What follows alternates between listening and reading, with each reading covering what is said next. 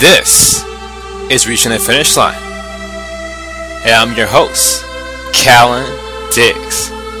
Check out the website, www.reachingthefinishline.com. And pick up my free report. Save up to 75% what they don't want you to know. ReachingTheFinishLine.com. Welcome. And today I am delighted to have Mar- Marcin Kleczynski.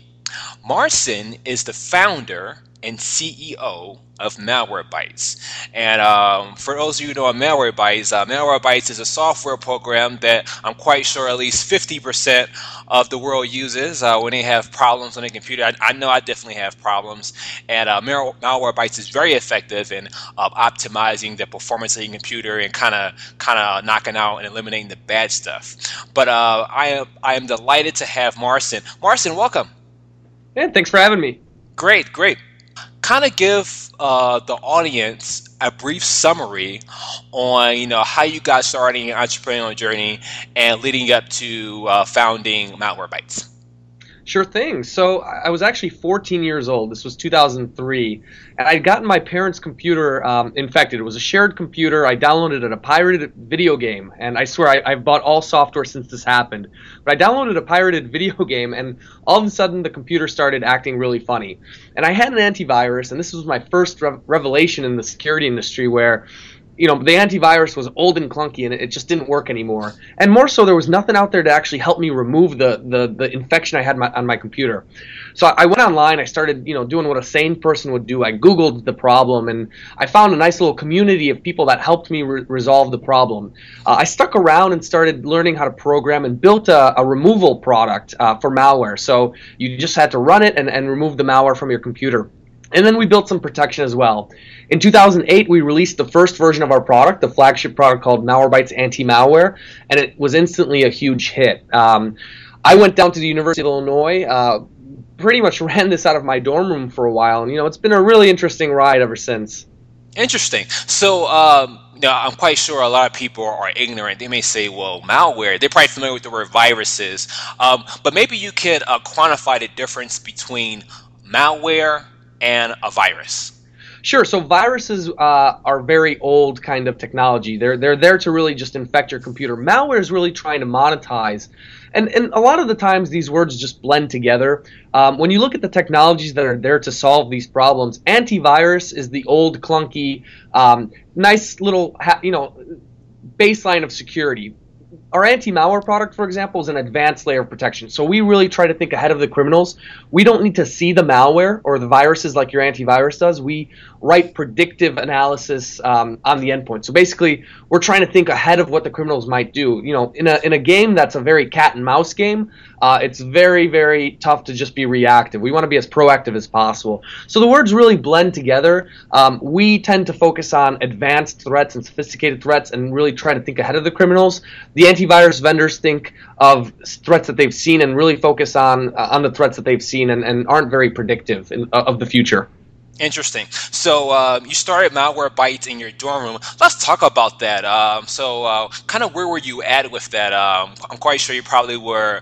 Uh, you were a full time student, and on the side, uh, maybe you was probably working like 30 or 40 hours. Let's talk about that college experience in your dorm room as you were building up malware. What was that like? So 2008 i went down to the university of illinois. This was after we released the first version of the product. Uh, we released the first version of the product in january. I was going down to school in august um, so we had some time. We've we already started making a little bit of money. So actually, Malwarebytes was able to put me through school. Um, I had a partner out here in San Jose, San Jose, California, where the company's based. And while I was attending the University of Illinois, he was really putting uh, uh some some troops on the ground. Um, we had a lot of remote employees by then, but he was really building the office here in San Jose. Uh, so yeah, I was living in a dorm room. Then I moved into a, an apartment, and you know it's a really wild experience trying to talk to press while you're in a dorm room and there's hooligans running outside, and you you know you have to quiet them down. Uh, it was a, it was a great experience. You know sometimes I had to sacrifice uh, class for for an appointment with you know or, or or we were working on some code that really needed to be pushed out. So balance. This is something I learned uh, at the University of Illinois while running the company. Um, balancing my life between education and, and actually working and, and my and my social life or lack thereof at the time. Yeah, so uh, that's interesting. Um, a lot of people can't say that uh, you know their business, you know their uh, their business was able to put them through college. So that's actually very great to hear that uh, you know you're you know you, you found success early with that business and you was able to uh, use that to help you uh, go through college because unfortunately uh, a lot of a lot of students they uh, graduate with a lot, of, a lot, of, student loan debt.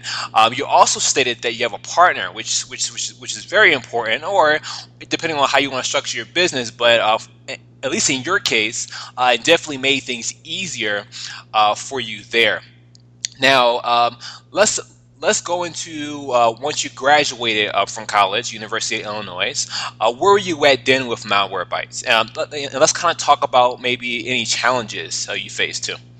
Yeah, I mean, uh, the the day I graduated, we were, you know, we had a run rate of several million dollars. The the business had become very mature. Uh, during the University of Illinois, I was traveling as much as I could to the Bay Area where our, our office was, but that's uh, that's a tough place to get to. You're talking about two days. You know, I've had to go to professors and, and move exams just so I can get to the office.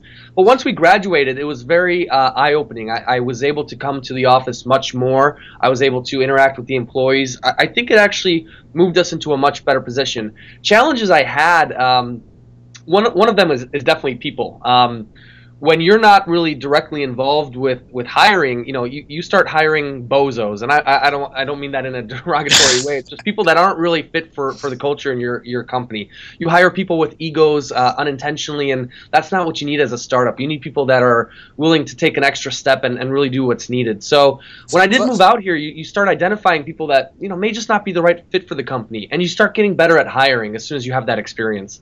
Yeah, so you, you did talk about uh, uh, in, in, an article uh, that was featured uh, the importance of having the right employees. You talk about having people uh, hiring bozos and egos. Now, for you, did you did you outsource that? Did you have your own HR staff doing the hiring, or did you outsource that and having people bringing people in from a, like a staffing firm? We we took that all in house. Unfortunately, what happens is once you hire enough people, uh, more people are involved in these in these interviews. And if you hire a B player, then that B player then hires C players, uh, and it becomes this endless chain. Today, I actually interview everybody that comes into the company. I'm not saying necessarily I'm an A player, but at least I get to hire people that I think will, will help contribute to the company, right? And I, I would hope I'm an A player, but um, you know that, that's something that's really important to me. One of one of my favorite sayings was actually um, somebody, my CFO actually told me this, and it, and it's uh, his old CEO used to say, uh, marry the believers, divorce the naysayers, and, and it's really just a reminder to to bring the people on into the company that are supportive, that believe in the company, not just people that are looking for a, a regular old paycheck. That's the type of people that you need to get off the bus as quickly as possible. Interesting. So let's let's talk about uh, kind of. So how big is malware? Is it is it twenty five people, fifty people? What's the size of the company? Yeah, we've we've ballooned uh, ever since I left college. We're about 250 people worldwide. Um, about 125 are here in San Jose. We have a nice little Clearwater office, Clearwater, Florida, of about 50 people. And then the rest are really scattered across uh, the globe. We, we have people working from home, and, and you know we, we try to hire the best. We don't really care where they are. Centrally located is great, but if, you, if I find a great threat researcher in Malaysia, which, which we have one, uh, I'm going to hire that person because I know that their track record is to be the best they can be. It Doesn't matter where, where they are. Interesting. You talk you talk about uh, previously about kind of what type of player, uh, B player, A player, and uh, I would say you're definitely an A player. Any any person has a multi million dollar business and able to have great success even before going to college, because a lot of a lot of people who aspire to be entrepreneur now now they have a lot of these entrepreneurship degrees. What they'll do first, they'll go to college and then after college, then they'll start their entrepreneurial venture. Uh, there's there's there's not a lot of people who actually uh, you know. So that's a great point you bring up. Um, and I actually I actually recommend this to all of my friends. Don't wait too long. If you're still in high school, you have you have crutches. You, you, you have your family, you know, that, that you could rely on right now. You have maybe free free internet and electricity that your family's paying for. Same in college. If you're accumulating those those uh, those loans, you know, don't don't be silly. Go to class and get a good degree. But you have you have you have extra time, right? Get get going, get started on on your on your on your ne- next project. Start you know fiddling around with stuff, but also remember to have a social life because otherwise you're going to drive yourself crazy. Absolutely. Let's talk about that. Kind of kind of kind of relating back to that. Um, now was your college degree, Marcin, related to kind of the whole web security, or was it completely different? It was in computer science. Um, there, that was you know my passion. I started programming before I actually went, so I had a nice little baseline of knowledge when I got, got to the University of Illinois. There's there weren't many classes on computer security. I think there were one or two, but by the time I was taking them, I I had kind of become a self-described expert. Um, this is something that's really interesting because there's a huge labor shortage in cybersecurity professionals today. Several hundred thousand people are missing in the workforce that, that need to be there. And it's very similar to the engineering shortage we, we went through several years ago. So, but I think universities are getting better around that. Yeah, yeah, I would say so. Um, it definitely helps for a university if they're going to offer an entrepreneurship degree to definitely uh, hire professors who've actually had successful businesses uh, rather than having professors who just can teach theory because usually that's not that beneficial uh, exactly. for students. And uh, I agree with you. You know, people should start. You know, most, uh, especially when it comes to millennials, uh, a third of millennials uh, still remain living with their parents after they graduate, and really, uh, it to me it's just wasting time because they graduate all the student loan debt. So back to what you're let's let, us let us dig deeper further as far as kind of uh, what it you know kind of having a what startups overlook when expanding um, their business. Um, uh, another person uh, that we uh, feature in the article, uh, they talked about company culture. Uh, what is your company culture like, uh, Marcin, and how, and, and you know, uh, kind of what is your style, and um, how is it important in your business? I've seen too many uh, friends that are CEOs start to grow so big that they um, that they're too busy for their team, meaning all of their employees, because that's that's what the team is. My team isn't the direct reports that that I have; it's really the entire staff. The first thing I try to do every morning is really walk the floor and and, and, and talk to people. In fact, uh, in the new office that we're moving to, because we're running out of space here, we're, we're embracing something called an open floor format. And I know that's kind of a, bad word here in Silicon Valley because um, people people can't concentrate if they're in, a, in an open floor plan. But what I really mean by that is we're not we're not putting executive offices. Um, we're tearing down that barrier of you know me being able to talk to anybody in the office and they they being able to talk to me. And I think that's an important um, uh, cultural aspect where the division between executives and and and uh, just regular old employees is not that wide, you know, and and that's important because I treat everybody like I would treat, you know, any one of my direct reports. They're crucial to the business, um, and, and, they need to be, you know, they might have the best ideas sometimes. So that that's something that's overlooked. Like your executives are not know-it-alls. You know, you need to go back and feel the pulse of your employees who uh, come up with the best ideas. Our, our threat research is very, very innovative, and it's not because I have a VP of engineering that knows everything about about malware. It's because we have threat researchers who, who come to us and say, I can't detect this because this is brand new and I think I have an idea of how to do it. And we listen to those people. I just want to take a moment to tell you about DreamHost. DreamHost.com is the award winning web hosting service rated by PC Magazine. With their current rates and positive reviews, I couldn't think of a better company to recommend. You can get $10 off a one year hosting plan or $25 off a two year hosting plan when you use the promo code KALLEN, K A L L E N. DreamHost.com, PC's Magazine best web hosting service. That's very, very important. And uh, I, th- I, think a lot of entrepreneurs, they kind of have this illusion that, oh, company culture is not important. Uh, it, maybe it's important once I get bigger, once I have like 100 employees. But as you stated, uh, you know, even, even we have a few employees, let's say you have five or ten employees and you're starting up, uh, it's equally important because uh, definitely uh, sets a foundation uh, for the direction of your company. It definitely kind of it's almost like a mission statement as well as saying kind of what your company stands for and the organization of your company. So kind of having that company culture yeah. and how you uh, how you listen to your employees and how you treat yeah. your employees. Uh, just, just Yeah, sorry to interrupt. Just just because you, you raised five million dollars from a top VC does not mean you're a hotshot CEO. You know, it just means you have an interesting idea. Don't forget the employees that got you there. Don't forget the people and that are you know sweating blood or sweating tears, you know, blood tears, whatever, sweat, and those are those are your biggest assets. Is, is the people, the troops on the ground.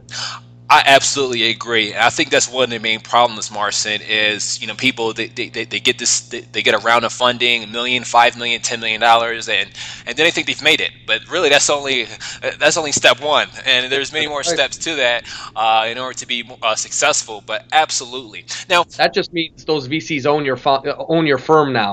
you have to win it back. absolutely. So let's go on and talk about uh, especially when you uh, started.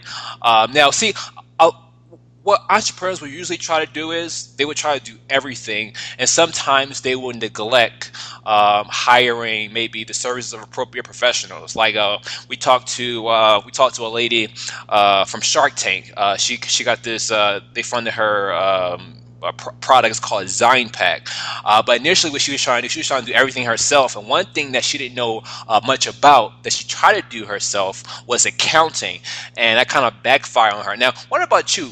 W- was you competent enough to do all of that yourself, like accounting and other things, or did you hire like an accountant or CPA or some other professionals that kind of aid you as you build your business? That's a great question. Um, don't don't let your ego get to you. You know, not everybody knows everything. In fact, nobody knows everything, right? And and surrounding yourself with professionals, and I, I, I don't like that word. Maybe people that know a certain field better than you do is is, is definitely important. You as a CEO or as an entrepreneur, you're supposed to be bringing them together. That doesn't mean you're supposed to specialize in their field. Um, so so that's something that's definitely overlooked. People try to do it all, and then when they fail, you know, they've kind of made themselves fail failing is not bringing the people on early enough and admitting that you don't know. I would advise that you learn as much from these people as possible. You know, I, I, when I hired my CFO, I sat him down and said, "Teach me some basic finance," and that that took a lot of courage to say, "Hey, I don't really know anything about this. Can you teach me?" But in the end, we can speak the same language. You know, he is still the, the, the expert on that, right? He still runs the books and everything but but at least we can speak the same language and, and he has respect for me to, to sit me for me to sit down and not pretend like I know it all. Right, that's a very good point. Uh, you you spoke about earlier how you have 50 employees uh, at your office, but uh, I think you said the other 200 is kind of scattered uh, across the world. Uh, so that kind of goes into internal communication. Uh, as we as you probably heard about Yahoo a few years ago, how the CEO kind of kind of scrapped the whole work from home idea, and she wanted all of her employees to come into the office. How, since you have employees all across the world, how do you manage that internal communication to keep them productive and effective? Yeah, so we actually have half, about half of the 250 in our office here. So 125 people globally and, and 125 here in San Jose. And, and you know, it's difficult. Um, I can see where she that thought came to her mind and, and she, she thought it, was, it would be better for the business. Um, unfortunately, you know, a lot of our threat researchers uh, need to not unfortunately, but just because of the job nature, they need to be global. They need to be working across every time zone. Communication's tough. It's it's very difficult. You know, I I, I hold staff meetings every month. We we we try to have managers um, hold one-on-ones and, and also staff meetings, um, and we have a little bit of fun, right? We we, we do badass picture of the month, for example, at these staff meetings. So the culture resonates even if you're at home every year we do spend a lot of money um, having an all team summit and, and this is important and, and hopefully we can keep this for a very long time. Uh, last year or, or, rather earlier this year our all team summit was in las vegas. Every single employee flew to las vegas for a three day event of learning more about what the company you know is doing this year and, and really starting to put names to faces where you go a whole year and you don't really you know know anybody that just joined the company. So it's something I really want to keep going. It is an expensive process because you're flying people in from all over the globe. But in the end, I think everybody leaves uh, energized and, and really pushes through for at least the next couple of months. And being at home is very tough for these people. It is, and I think uh, as an employer, by you kind of offering that kind of you know remote uh, remote uh, job opportunities. Uh, it definitely it definitely uh, allows flexibility and definitely allows people uh, to kind of be able to work when it's convenient for them. And I think uh, as the years go on, we're going to see more of remote opportunities and working virtually increase. And I think that's good. I think that's good for most people, being that a lot of people have families, a lot of people have other responsibilities, and basically that's going to make I feel I feel in the future work more manageable in the end. Now, when it comes to uh, a contingency plan, uh, because a lot of startups uh, sometimes they will bootstrap because they can't get um, uh, venture capital, they they can't get um, you know other types of funding. So what they'll do is they'll bootstrap, but uh, sometimes uh, they will run. Sometimes you know one of the fears may be is uh, they're eventually going to run out of money. Um, do you have any advice for creating a strong contingency plan to be able to uh, uh, you know help an entrepreneur optimize or make the most of their savings?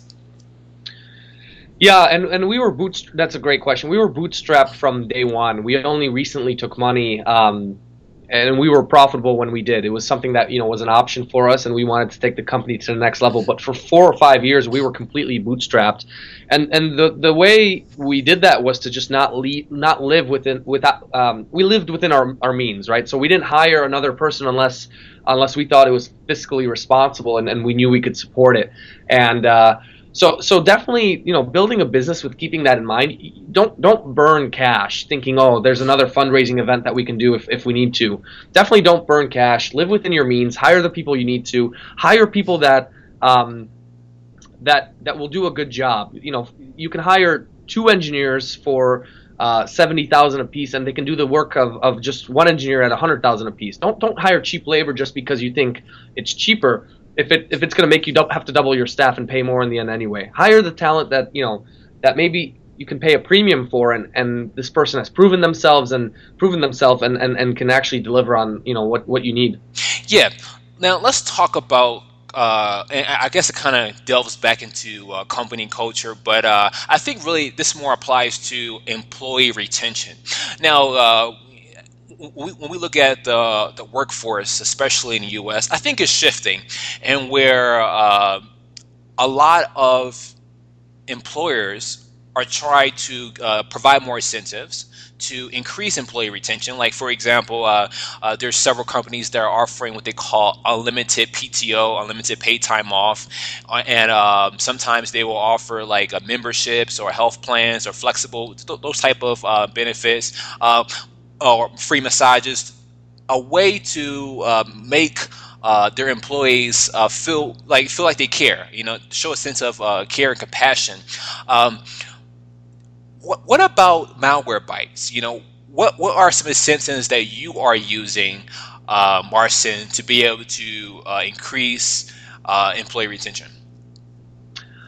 I think all of those incentives that you listed are nice to haves. I, I, think if you build a good culture where it really does feel like you care about your employees and it's not a massage that's going to change the way you know an employee feels right if you really build a culture where employees are heard and and feel like they're a part of the company, you'll have a good retention rate. So, so we have a really low churn rate, meaning not many people leave our organization. I think we pay pretty well. Um, you know, people people feel adequately paid, and that's a that's definitely a step forward. You know, we do, we do have open time off, but um, people don't abuse it. We, we could very well get off with PT uh, just paid time off. We have open time off, meaning you can take as many days as you want per year. And in the end, people don't abuse it because they know they have they have a job to get done. They're excited to come to work. I think having an open culture, like you know, direct access to me if they ever feel like they need it. And, and, I'm really okay with people walking in my office every day and saying, "This is broken. We need to talk about it." You know, that that's something that I think is acceptable, and, and I've made that clear to the, to the team. Same as the other executives. We're we're all part of this battle. It's not like we are, you know, disconnected. And I think that's what really causes a lot of large companies to have a high churn rate because people don't feel heard. They, they're not able to take it to an executive um, if they think it's a, an important matter. And I think really that's in the end the most important. Yeah. Uh, one thing that uh, it appears that you are you have excelled at and continue to excel at is leadership.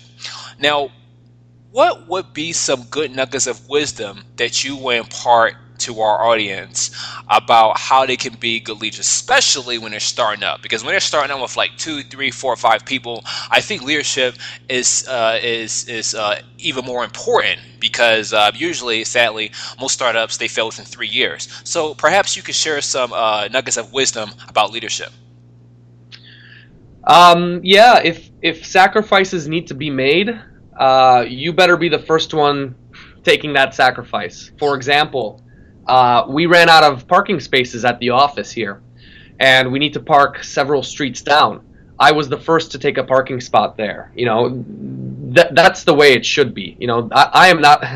Consider yourself the least important person in, in the organization. All, all, your job in the organization is as a leader is to lead people, not to whip them into a, a specific direction. And, and and that's very important. That is the the basics of leadership. If, if, sacrifices need to be made, you are the first one to be affected by that. Absolutely. So uh, essentially. Uh, uh, your employees are definitely more important than you are, despite you being the the uh, owner of the business. That's that's that's that's great. That's paramount.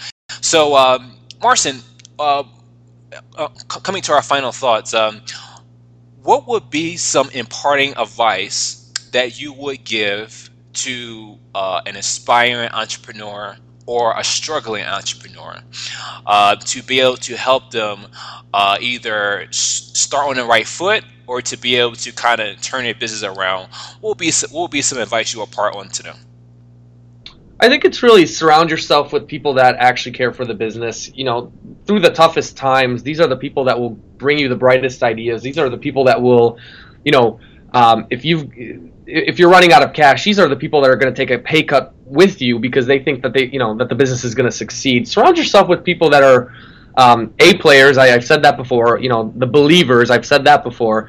it's really the most important thing. I mean, they're going to give you a completely different perspective. If you know, if, if things are really as bad as you think they are, they'll they'll confirm that for you and help you work through the solution.